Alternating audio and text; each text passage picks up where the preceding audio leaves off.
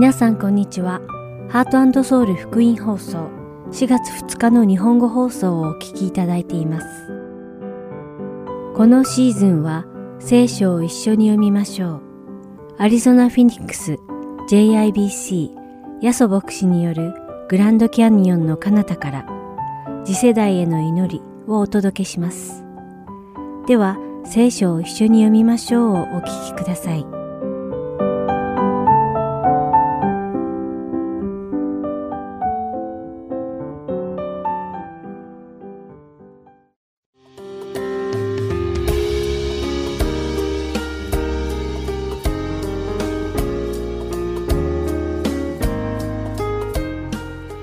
さんこんにちは。聖書を一緒に読みましょうのお時間です。お相手はダイヤモンド優子がお送りします。今シーズンからこの聖書を一緒に読みましょうでは、ペテロの手紙第一を皆さんと一緒に読んでいきたいと思います。さて、ペテロの手紙第一は、本のタイトルに示されている通り、イエス様の12人の弟子の一人である使徒ペテロが書いた手紙です。そして、ペテロの手紙第一、第一章一節で、ペテロは、ポント、ガラテヤ、カパドキア、アジア、ビテニアに散って起立している選ばれた人々、と自分が誰に向けてこの手紙を書いているのかを明らかにしています。聖書学者たちによると、使徒ペテロがこの手紙を書いた時期は、皇帝ネロがクリスチャンたちを迫害しようとしていた時期、もしくは迫害がまさに始まった時期、つまり紀元後64年前後に書かれたということです。ネロのクリスチャン迫害がまさに始まろうとしていた時期だったか、始まった後だったかは定かではありませんが、使徒ペテロはこの手紙の中で、信徒たちにこのような迫害の中でも信仰を守るようにと励ましています。この番組をお聞きの皆さんも、このペテロの手紙第一を通して、信仰を守る決心ができれば幸いです。さて、冒頭の一節で、使徒ペテロは、この手紙をいろいろなところに散って起立しているクリスチャンたちに送ると書いています。そして2節では、その血って起立しているクリスチャンたちが誰であるかを具体的に説明しています。2節の上半を読んでみます。父なる神の余地に従い、御霊の清めによってイエス・キリストに従うように、またその血の注ぎかけを受けるように選ばれた人々へ、つまり、使徒ペテロが手紙を書いて送った宛先の受取人たちは、父なる神様の余地に従い、イエス・キリストに従うように、御霊によって清められ、イエス様の血の注ぎかけを受けるために選ばれた人たちなのです。血の注ぎかけを受けるということは、罪が完全に許されたことを意味します。旧約聖書の中には、モーセが三度血を注いだことが書かれています。一度目は、出エジプト記24章で、神様がイスラエルの民と約束されたとき、彼は若いお牛の生贄の血を祭壇に注ぎました。二度目は、出エジプト記29章で、アロンと彼の息子たちを祭司長として立てた時に、お牛をほふり、その血を祭壇の土台に注ぎました。三度目は、レビキ14章5節から7節に、重い皮膚病を患った人が治った時に、彼が清くなったことを宣言するために、小鳥の血を注ぎました。使徒ペテロは、信徒たちはイエス・キリストの血を注がれ、記憶していただくために選ばれた人たちである、と述べています。つまり、罪人でも、神様の約束を受け入れることで、重い皮膚病を患った人たちのように死にかけていた人たちが清められ、神様の見前に自ら立つことができる御国の再市長になるということを示します。さらに、そのように許していただいた私たちが、御霊の清めによってイエス・キリストに従うようにと今後どのように生きていくべきかまでも示されています。イエス・キリストの血を注いでいただいた私たちは、私たちのうちにおられる精霊に従い、神様の御言葉に従う聖なる暮らしを生きていかねばならないのです。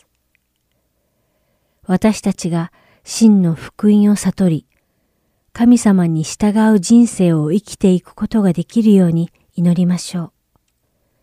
それではお祈りします。愛する天の父なる神様、皆を賛美いたします。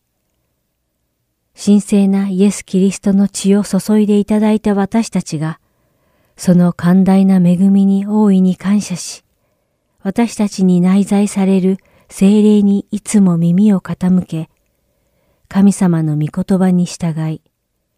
神様に喜んでいただけるような聖なる暮らしを生きていけますように、どうぞ私たちを導いてください。イエス様の皆によってお祈りします。アーメン。それでは、ペテロの手紙第一、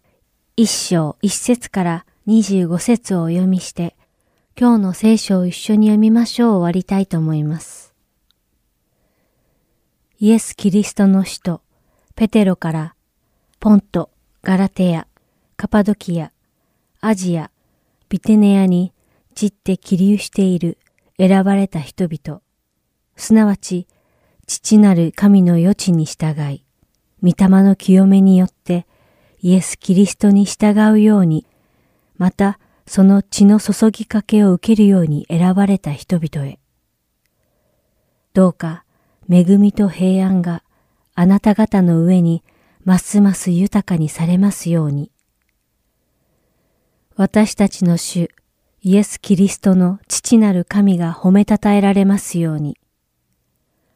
神はご自分の大きな憐れみのゆえに、イエス・キリストが死者の中から蘇られたことによって、私たちを新しく生まれさせて、生ける望みを持つようにしてくださいました。また、朽ちることも、汚れることも、消えていくこともない資産を受け継ぐようにしてくださいました。これは、あなた方のために天に蓄えられているのです。あなた方は信仰により、神の道からによって守られており、終わりの時に表されるように用意されている救いをいただくのです。そういうわけで、あなた方は大いに喜んでいます。今はしばらくの間、様々な試練の中で悲しまなければならないのですが、あなた方の信仰の試練は火で精錬されつつ、なお朽ちていく金よりも尊く、イエス・キリストの現れの時に賞賛と光栄と栄誉になることがわかります。あなた方はイエス・キリストを見たことはないけれども愛しており、今見てはいないけれども信じており、言葉に尽くすことのできない境に満ちた喜びに踊っています。これは信仰の結果である魂の救いを得ているからです。この救いについては、あなた方に対する恵みについて予言した預言者たちも熱心に尋ね、細かく調べました。彼らは自分たちのうちにおられるキリストの御霊が、キリストの苦難とそれに続く栄光を前もって明かしされたとき、誰を、またどのような時を指して言われたのかを調べたのです。彼らはそれらのことが自分たちのためではなく、あなた方のための奉仕であるとの啓示を受けました。そして今や、それらのことは、天から送られた精霊によってあなた方に福音を語った人々を通してあなた方に告げ知らされたのです。それは、見つかいたちもはっきり見たいと願っていることなのです。今日も聖書を一緒に読みましょうにお付き合いいただきありがとうございました。お相手はダイヤモンド優子でした。それではまた来週お会いしましょう。さようなら。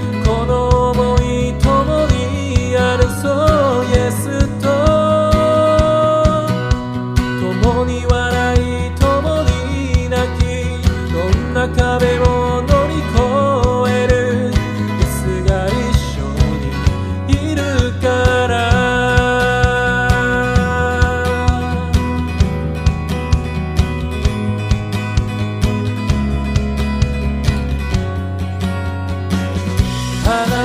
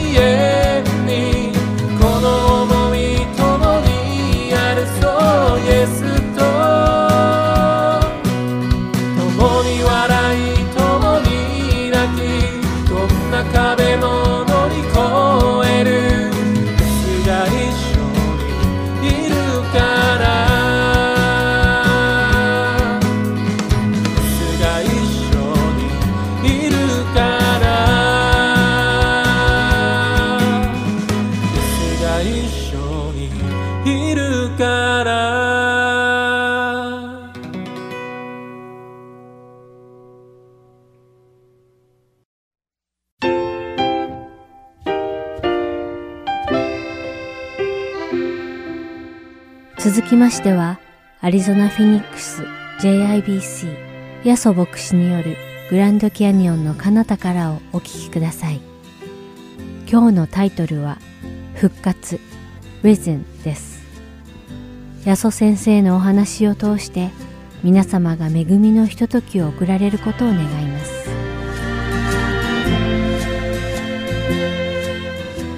今からバプテスマを受けるお二人のですね方のね証を聞きたいと思っています。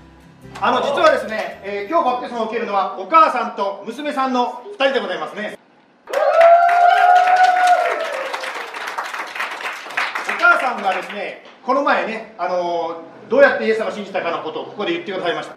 今日はですねカナさんが喋ってあやさんがスペイン語に訳すんですよ何語に訳すんですよえええっとジャパニーズね。ジャパニーズに訳します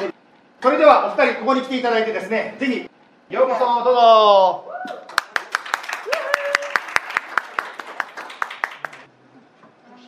Hi, my name is Kana Matsuda, こんにちは、松田香奈で and this is my testimony. す。これからおか証しをします。So, about a year ago, I was in a really unsure place. 1年ほど前、私は迷いの中にいました。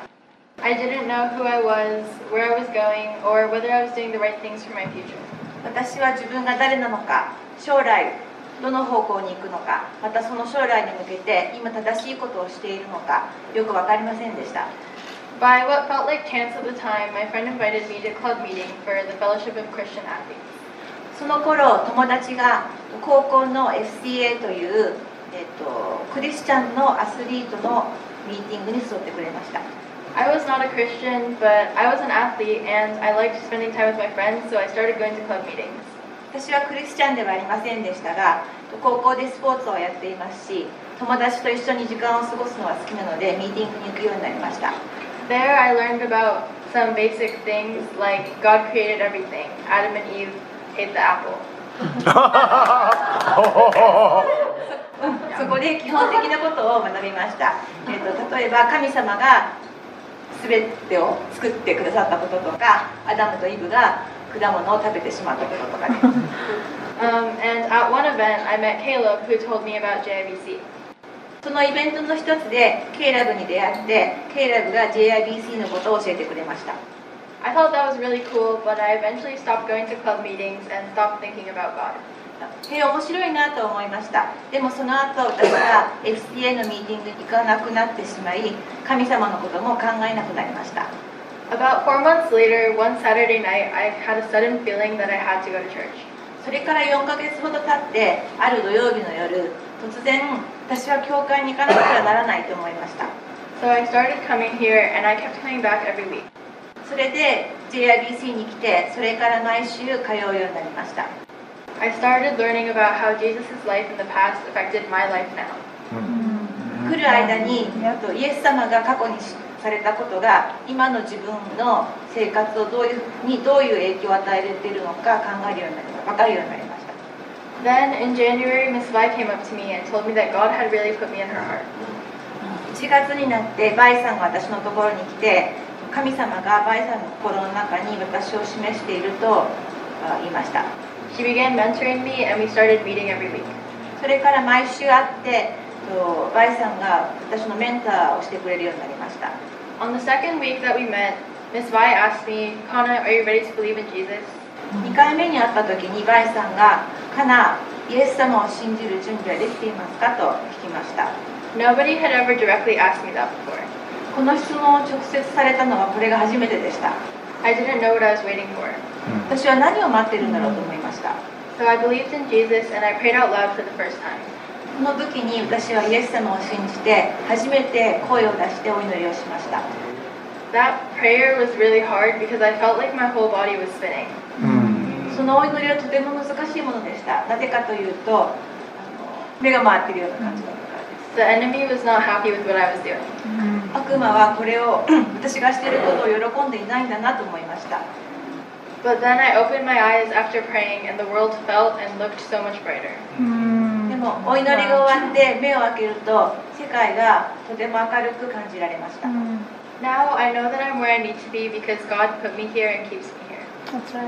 今は私は正しい場所にいるということが分かります。なぜなら神様が私をここに置いてとどめているからです。まだこれからの道のことはよく分かりません。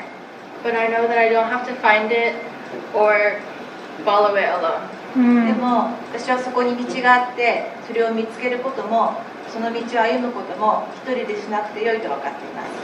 That is how I met Jesus. イエーイわ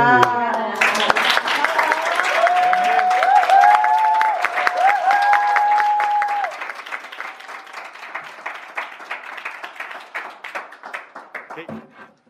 Thank you. ありがとうございました。聖書をお持ちの方はですねヨハネの福音書の20章を開いてください今ですね私イースターということで一緒に集まりましたけどもイースターって一体何の日なんでしょうか？まあ卵の日なのかうさぎちゃんの日なのか。実はですね今から2000年ほど前に起こった、まあ、この日曜日の朝早く起こった出来事から来てるわけですね。今から約2000年前の日曜日の朝早く一人の女性がですね小走りに走っていたんですね。彼女の名前はマリアと言いました。彼女はこう言ったんですね。ヨハネの福音書の20章2節。誰かが墓から死を取っていきました。どこに死を置いたのか私たちには分かりません。金曜日の夕方。まあ、 Good Friday と今はですね言っておりますけども金曜日の夕方十字架につけられて墓に納められたはずのイエス様。その遺体がなくなっていたっていうんですね。あの皆さんの中でですねイスラエル旅行に行ったことのある人この中にいます？あのイエス様のお墓に行ったことある人。はいね何人かいらっしゃるあの私行ったんですけど死体がないんですよね。まあマリアがびっくりした出来事がですね まあ今にも続いているわけですけども今日はこの話からですね一緒にイースターということに関して共に学んでまいりたいと思いますお祈りしましょう。イエス様、今日こうして今、カナさんがどのようにあなたと出会ったという、その話を今聞きました。今読んでる話でも2000年前に別の方が、つまりマリアがイエス様と出会った話を今読んでいます。あなたは昔も誰かと出会いましたし、今も私たちと出会ってくださる、そんな神様であります。どうぞ今日こうして一緒に礼拝する中で、あなたご自身が私たちにお語りくださり、もしあなたがいるならば、どうぞ私たちに今日教えてください、語ってください。イエス様の名前によって祈ります。アメン。まあ、ペテロとヨハネというですね、2人の弟子なんですけども、彼らがですね、このマリアからイエス様いなくなったよというニュースを聞きました。そこでですね、まあ、3節から読みますけども、こう書いてあります。そこで、ペテロともう一人の弟子は外に出て墓へ行った。4、ナンバー4。2人は一緒に走ったが、もう一人の弟子がペテロよりも早かったので、先に墓に着いた。そして、その次のバースですね。そして、身をかがめると、雨布が置いてあるのが見えたが、中に入れなかった。6節彼に続いて、シボン・ペテロも来て、墓に入り、雨布が置いてあるのを見た。7節イエスの頭を包んでいた布は、亜麻布と一緒にはなく、離れたところに丸めてあった。その時、先に墓に着いたもう一人の弟子も入ってきた。そして、見て信じた。まあ、先ほど言いましたようにですね、私、こうやって in person でですね、イースター礼拝を皆さんとやるのはもう初めてでございます。まあね、ちょっとドキドキしております。今、マットさんから聞いたんですけど、ずっと私のマイクがオフになっていたということでですね、インターネットの方、すいません、私の口パクを喜んで聞いていただいたでしょうか、どうもすいません。まあ、しかしですよ、こうやって一緒にやる中でね、あの、このイースターのこの飾りね、実は先週から飾ってるんですけど、先週と今週とちょっと違うんですよ。間違い探しじゃないんですけども、間違ってないですよね。別に久美子さんが間違ってるんじゃなくて、ちょっと違うのがあるんです。今週はですね、白い布がこうかかってるんですね。これは今読んだ話のちょっとこう、まあ、再現じゃないけどですね、イエス・キリストが巻いてあったその布が置いてあっていなくなっちゃったという、まあ、そういう感じをここでちょっと表しているわけです。さて、今読んだ話、まあ、教会に長く来てる方はですね、もう生まれてから何度も何度もこの話を聞いたし、もうこの歌詞よく知ってるという方たくさんいらっしゃると思います。または、初めてですね、まあ、この話を聞く方もいらっしゃるかもしれません。今日はですね、あやさん、かなさんに加えてですね、朝9時にもう一人の方がここでバプテスマを受けましたね。まあ、ジェフさんという方でしたけども、まあ、ジェフさんにしても、あやさんにしても、かなさんにしても、彼らは見て信じたわけなんですね。ここで書いてあるですね、ペテロもヨハネも見て信じたわけなんですね。まあ、私もですね、実はイエス様と出会ったのはですね、あの生まれてからクリスチャンに実はなかったんです。牧師やってる方は皆さんですね、え牧師って生まれてからクリスチャンなんですけど、思う方いらっしゃるかもしれませんが、実はそうではないんです。そうではなくてですね、私は18歳の時に、えイエス様を信じたんですね。まあ、それはちょうど大学1年生の時でありました。その時はあの日本の神戸というところでですね、私はイエス様を信じました。私はですね、実は育ったのがですね、えー四国の香川県というところで知ってる人いらっしゃるかどうか知りませんけども、四国というところでですね、私はあ生まれ育生まれて育ったんですけども、あの讃岐うどんのですね有名なあの讃岐というのが実は香川県のことなんですけどもまああのそこでですね私は育ったんですけども、まあ、大学にですねやっぱり、えー都会に行って遊びたいなと思って神戸の大学に入りました。ですから、まあ、大学に入った理由というのは遊びたかったというですね、まあ、そういうミーハーな考え方で入ったわけですけどもまあ当然ですね大学に入ってまあ憧れの都会でですね、まあ、夜な夜なこう遊んでいたわけですね。まあ、最初はですね楽しいなと思ってたんですけども楽しんでるうちに思いがけないことに気がつきました。遊んでる間は楽しいんですけど一人で友達とバイバイって別れて部屋に入って寮でドア閉めるとですね急にですねエンプティネスというか虚しくなっちゃうんですね。まあそれが嫌でですねまた次の日にですね友達と一緒に騒ぎに行きました。しかしそれを続けていくうちにお金なんかあっという間になくなってしまいます。ですからそれをこう繰り返しているうちにですね俺の人生ってひょっとしてこれで一生終わってしまうのかなとこう考え出したわけですね。まあ、あるパーティー実は本当は大学1年生の酒飲んじゃいけないんですけど日本の法律ではね。いけないんですけど、まあ、悪い私は法律破ってですねそういうことをしてていた時のことでございますが、えーある時ですね電車に乗って寮に帰っててですねもうこれはすごく虚しいなと思ったんですね。その時に思い出したのが私のお母さんがですね教会に毎週通ってるってことを思い出したんですね。その時まで私の考えた教会のイメージというのは教会というのはつまらないとこというイメージがありました。ですから今日ですね子供さんがねもし皆さんと一緒に座ってるならば私尊敬するんですよ。というのは私がその子供だったんです。これねあの 子供だからだったら分かると思うんですけど教会ってね子供にとって辛いところなんですよ。というのはシーって静かとしてないとですねみんながシッシッシッシッって言われるんですね。シッシッシッ言われるから全然面白くないですよねもう。だから当然教会なんてつまらないと私は思ってたのでですねまあねそう思ってたんですけど私の母はそのつまらない教会に毎週行くんですよ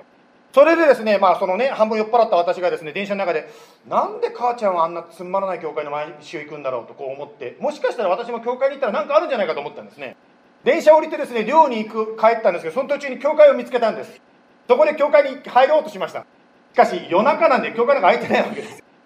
まあとにかくですね、教会にはその時は入れなかったわけで、そのまま寮に帰ったわけですね。そしたら次の日の朝ですね、母からですね、カセットテープを送ってきたんですね。まあ母はですね、メッセージを聞いてですね、これは息子に聞かせなきゃと思ってすぐに私に送ってきたようであります。今までだったら私はですね、そんな宗教なんて興味ないからもらってもすぐに聞かずにポイとしてたわけですけど、しかしですね、教会に行ったら何かあるんじゃないかと思った次の日の朝来たもんですから、これは聞いてみようと思って聞いてみました。そこで聞いたら分かったことはですね、そのメッセージ、どういうふうな経路で言ったか分からないですけど、なぜか私の寮の近くの先生のメッセージを母の手に渡ってたわけです。で、それを聞いてですね、あ、近くに教会があるんだ。じゃあ行ってみようと思って、そのカセットテープの先生の教会に行きました。まあ、その教会に初めて行ってですね、あの、私は2つのことは理解できました。1つは理解できませんでした。2つのこと、理解できた2つのことは、まず1番目にですね、私に罪があるんだよっていうことを話が聞いて言われて、あ、そうだ、私は本当に悪い人間ですと、そうそう思いました、聞いて。その次ですね、2番目に、その罪があるならば、死んだら天国に行けませんよっていう話がされたんですけど、私はそれは分かりました。はあ、そうだろうなっていうふうに思いました。2つは理解できたんですけど、3番目がですね、ちょっと私はですね、理解できなかったというかですね、そうなりました。3番目は牧師先生が何言ったかというと、その罪のためにイエス・キリストが十字架にかかって身代わりとなって死んだんですよ。それを信じならば救われますよとこう言ったんです。しかしですね、その死んだ、でも2000年前の話ですか？しかも、どっか中近東のどっかのとこで、だから信じられなかったです、正直言ってそう言われてもですね。もちろん目の前でですね、そのイエス様が十字架の上で苦しみながらですね、いや、そう、今俺お前のため苦しんでんだぞ、分かるか？って言ってくれたらですね、信じるつもりにもなったんですけど、2000年前じゃね、全然実感が分からなかったですね。まあ結局だから信じずにその日は家に帰りました。当時ですね、私はあの田舎の四国から神戸に来てたんですけど、ちょうどですね、車をこう運転してたんですね。で、神戸はですね、四国と違って車線がいっぱいあるんですよ。すごい田舎の話してるような気がしますけど。運転しながらですね、ああ、曲がりたいんだけど、ああ、車がいっぱいいて曲がれない、ああ、ああ、とか言いながら運転したんでですね、やっぱりちょっと死ということをですね、運転しながらなんとなく考えたんですよ。でからですね、その牧師先生の話聞いて、死んだら天国に行けない、ああ、天国に行きたいなとこう思ったわけですけども、しかし、そのどうしてもその十字架がとかイエス様とかで、ね、どうもそれが信じられないで、悶々とこう私は迷っていました。そこで理解しようと思ってですね、いろいろとまあちょっと知識でですね、学ぼうと思って、聖書はいつ頃書かれてとかね、なんかそんなことをちょっと勉強したりもしてみました。しかしそれでもですね、そういうインフォメーションを持っても、頭でいろいろ考えても、それでもやっぱり信じられませんでした。ある時ですけども、私が教会に来ると、牧師先生が私の横に座ったんですね。先生がこう言ったんですね。イエス様を信じるっていうのは、少しの信仰でいいんですよって言ったんですね。え少しでいいんですか？私はですねそのイエス様を信じるだの天国に行くだのクリスチャンなのっていうのはもっと大きなことだと思ったんです特に私は日本人として考えた時に昔ですね日本はキリスト教教徒を殺した時期がありましたから死んでもキリストを捨てないぜみたいなそのぐらいの確信がないとクリスチャンになれないと思ったんですね。ちなみにあの私の名前ヤソって言うんですけど日本では昔キリスト教のことヤソ教って言ってたんですよね。だからあの学校のヒストリーの授業でですねそのヤソ教の信徒が迫害されたのって言うとねヤソって言われるためにみんなが生徒が私の顔を見るんですね。ヤソーとか言われてですね。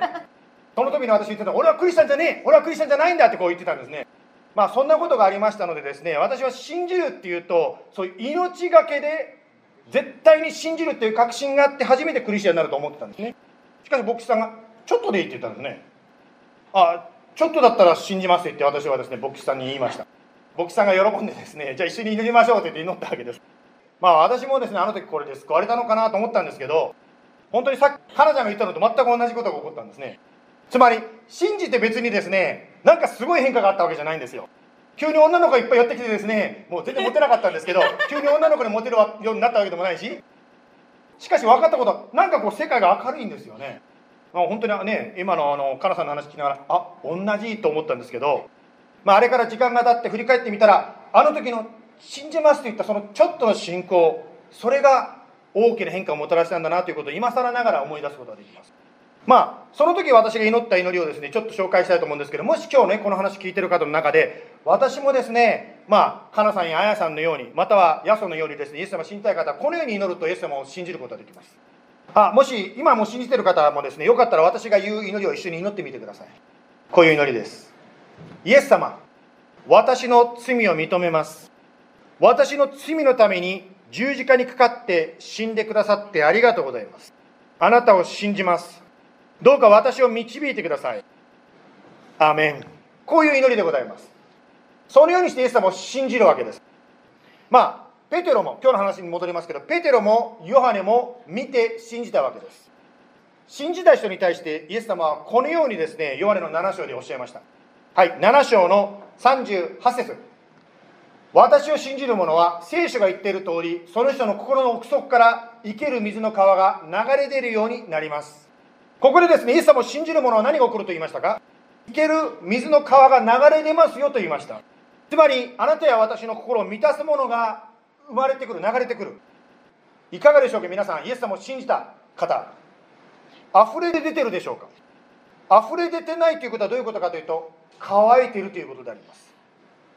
つまりイエス様を信じるときに、まあ、周りが明るくなったという言い方は本当に私にとって分かりやすいんですけども本当に心の中喜びが湧いてきます。平安が湧いてきます。いろんなことが人生の中で起こりますけどもでも深い部分でのその平安っていうのがですね心の中にしっかりと根付いてる。これが生ける水の川が流れてくる。これがイエス様を信じる時にあなたや私に起こるわけです。しかしそれが乾いてしまうことがあります。乾きはそのように喜びや平安がなくなる時自分が乾いてるんだなということに気がつくわけですね。では信じた後このように生ける水の流れが出てくるようなそんな生き方にどのように戻ったらいいんでしょうか。それがですね実は今日読んでる20章ヨハネの福音書の20章のイースターの話の続きに出てくるわけですね。ヨハネの福音書20章の10節から読みますけどもそれで弟子たちは再び自分たちのところに帰っていった。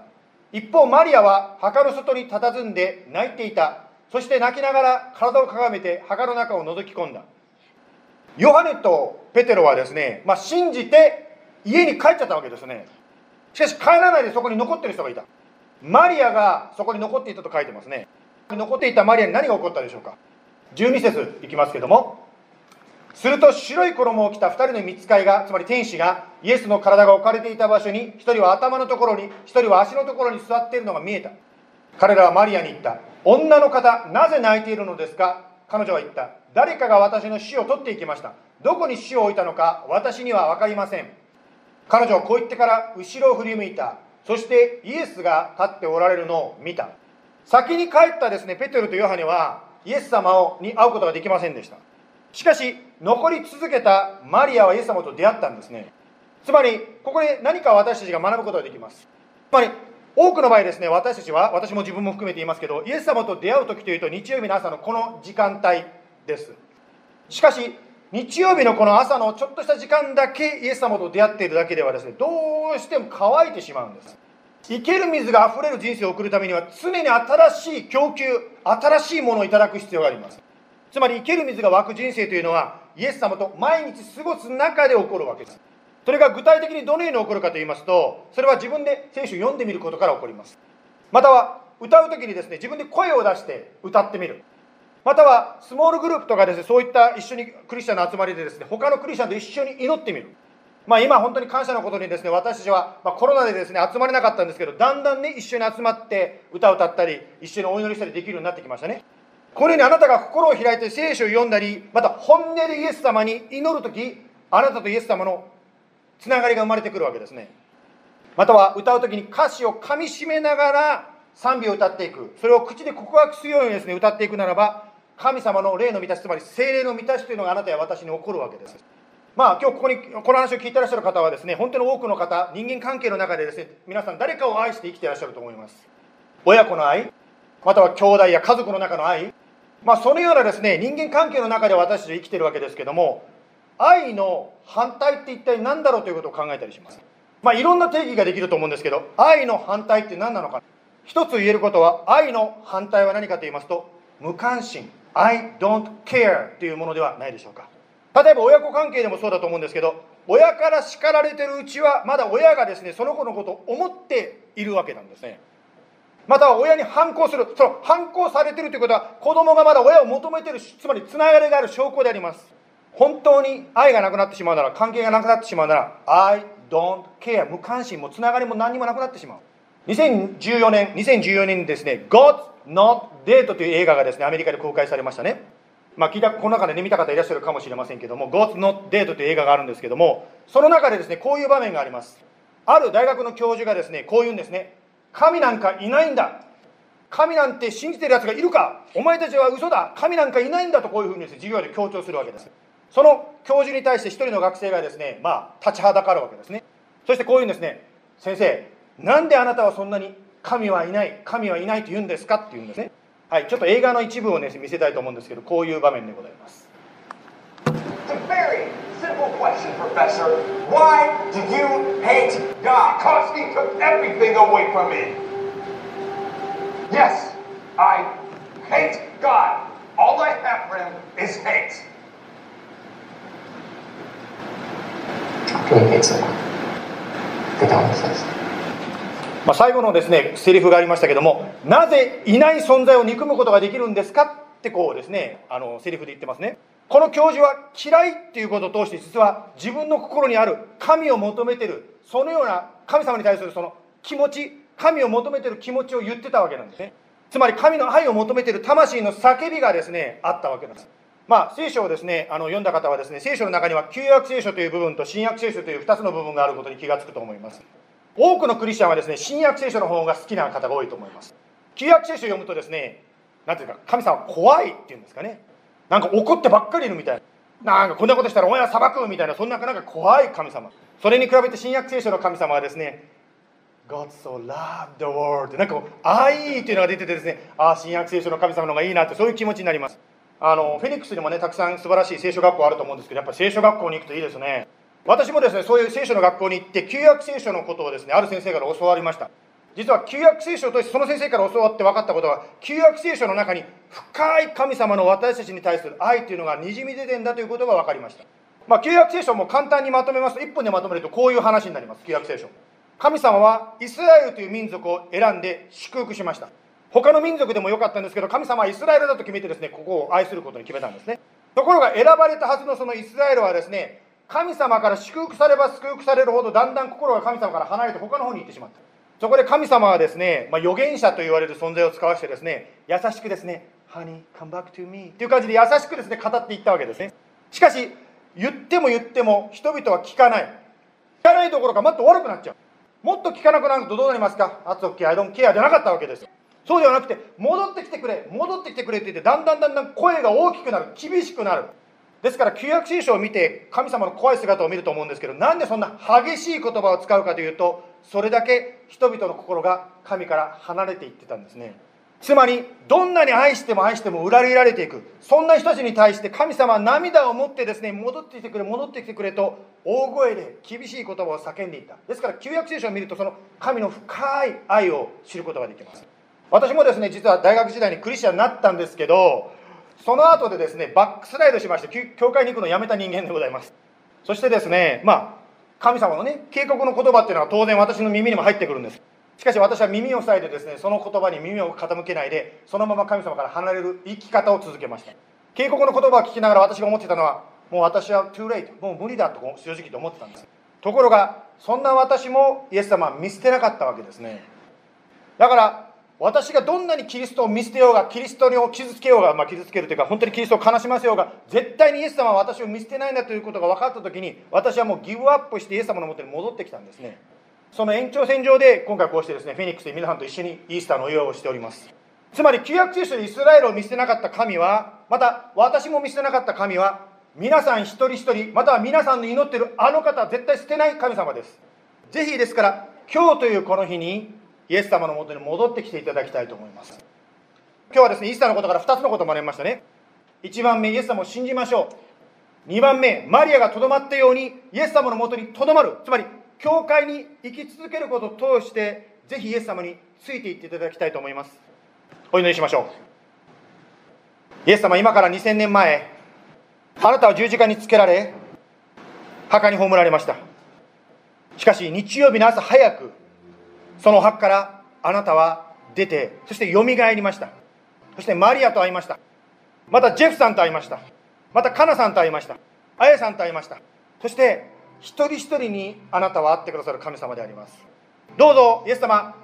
この話を聞いているお一人お一人の歩みをあなたが導いてください。イスラエルを見捨てなかった神様はあなたは決して私たちを見捨てません。私たちがあなたについていっているのではなくてあなたが私たちを支えていてくださいます。だからどうぞ私たちを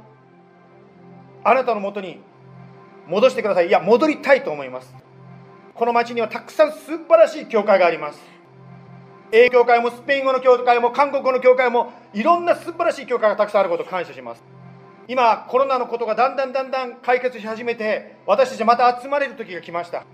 もしかしたらしばらくそうして集まることから離れていたことを通して心が乾いてしまった人もいるかもしれません。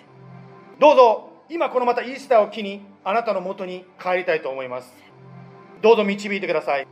あなたが約束してくださったように生ける水の川がつまり心の中から平安喜び湧いてきますようにどうぞ満たしてください。イエス様の名前によって感謝して祈ります。アメン。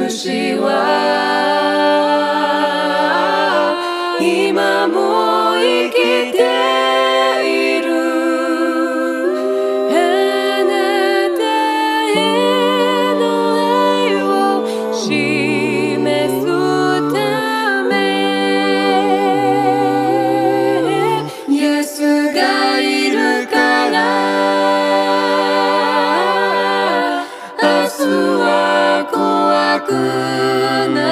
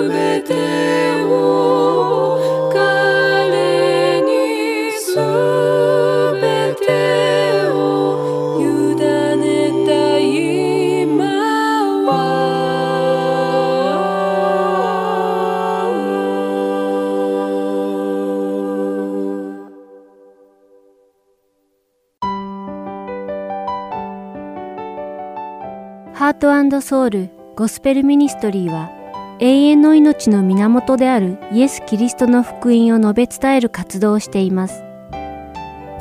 もしこの放送をお聞きになっている皆さんの中で神様、そしてイエス様のこと、または永遠の命についてもっと知りたいと思われる方がいらっしゃいましたら、どうぞこちらのウェブサイトまでお気軽にご連絡ください。heartandsoul.org at gmail.com heartandseoul.org at gmail.com またこれからもこのハートソウルミニストリーの CD をご希望の方は E メールとお名前ご住所をご記入の上ハートソウルの E メールまでお知らせください。ご連絡いただき次第配送無料にて送らせていただきます。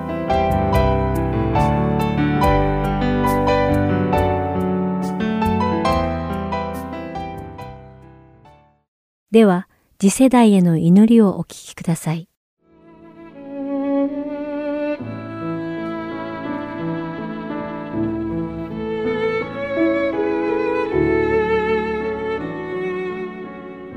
皆さんこんにちは。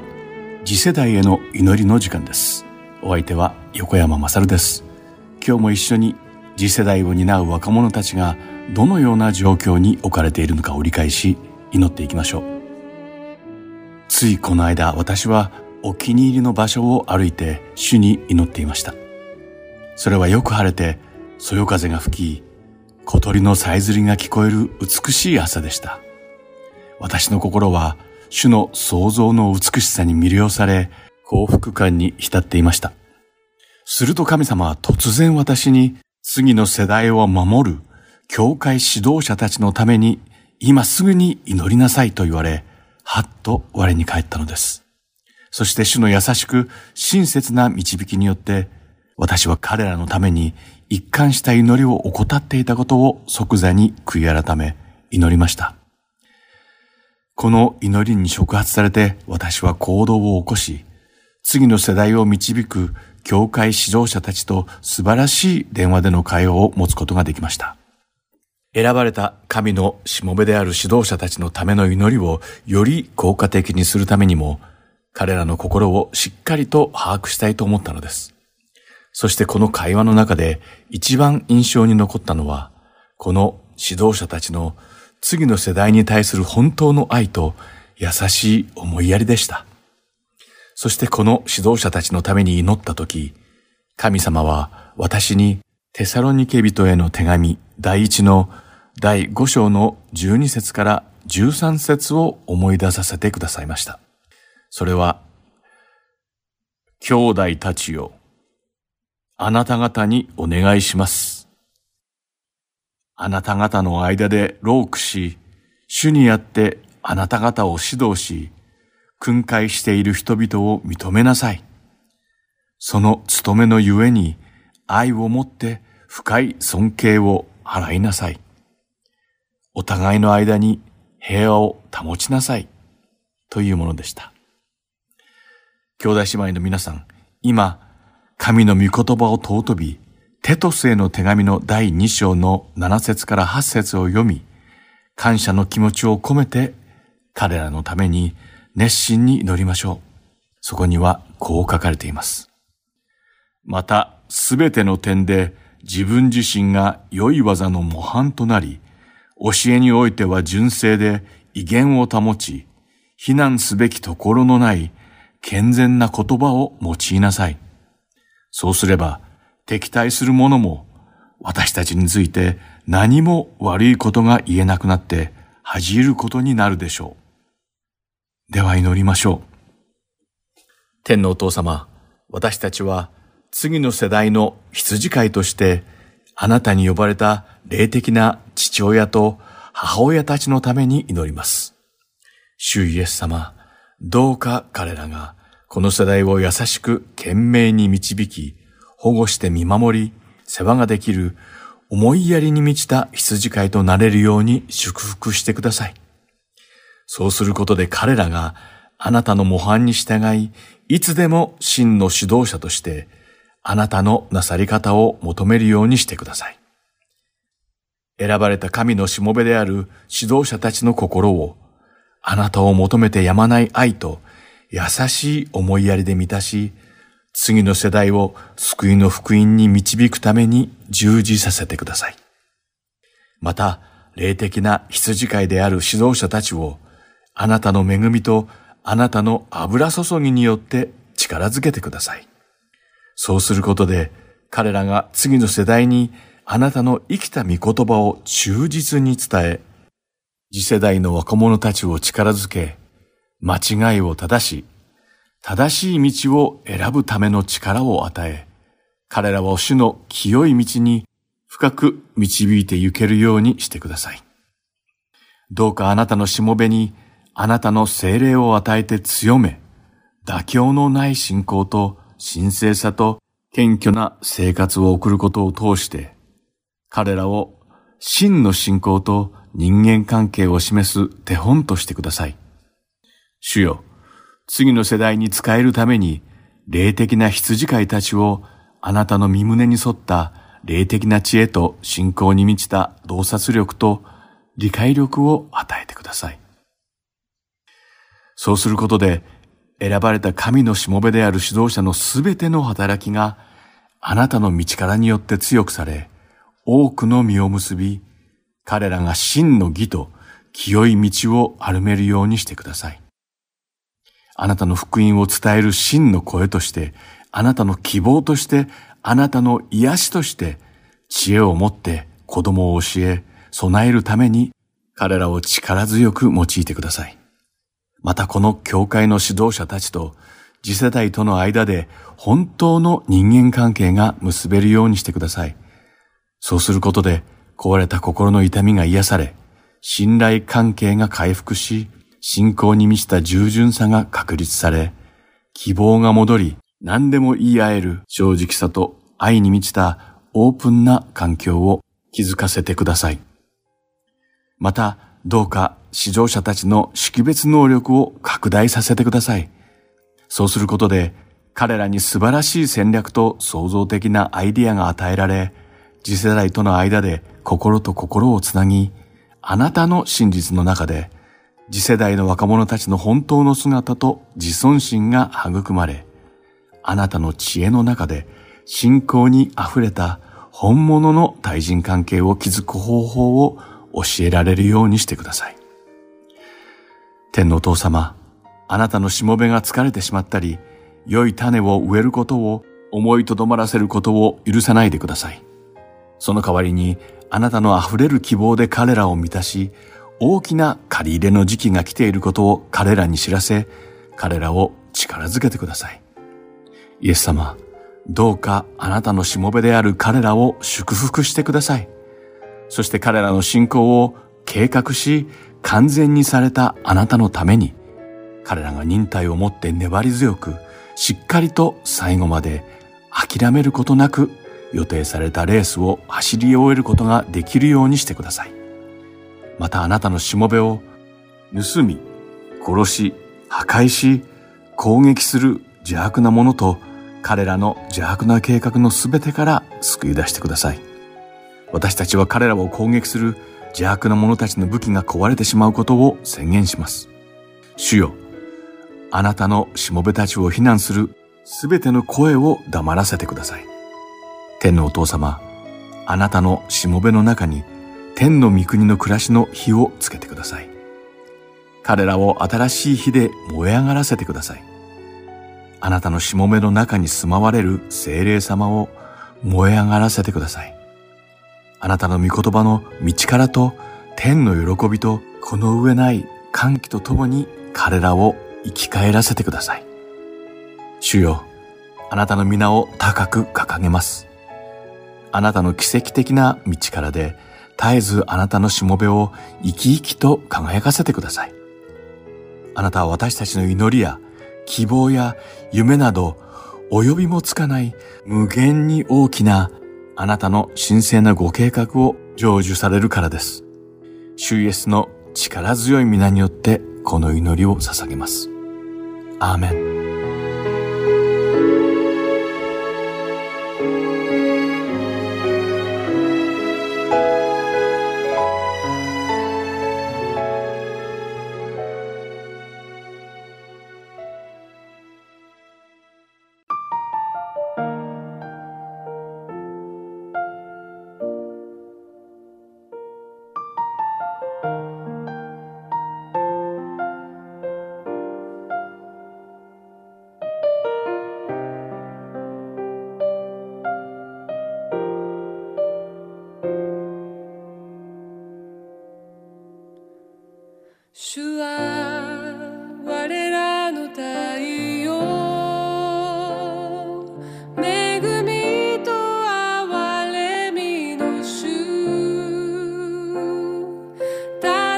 正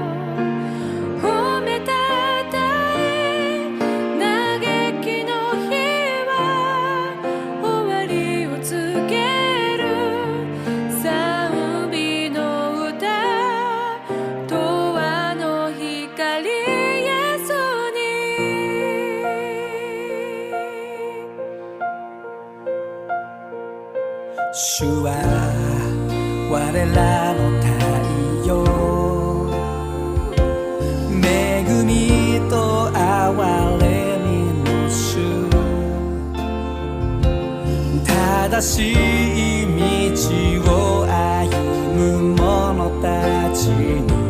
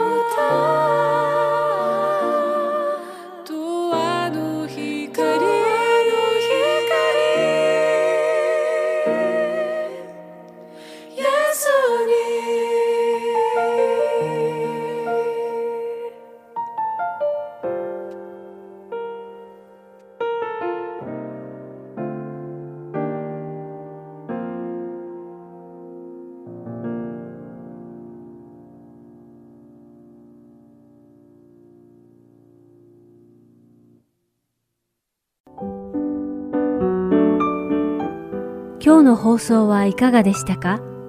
最後までお付き合いくださりありがとうございました。また来週お会いしましょう。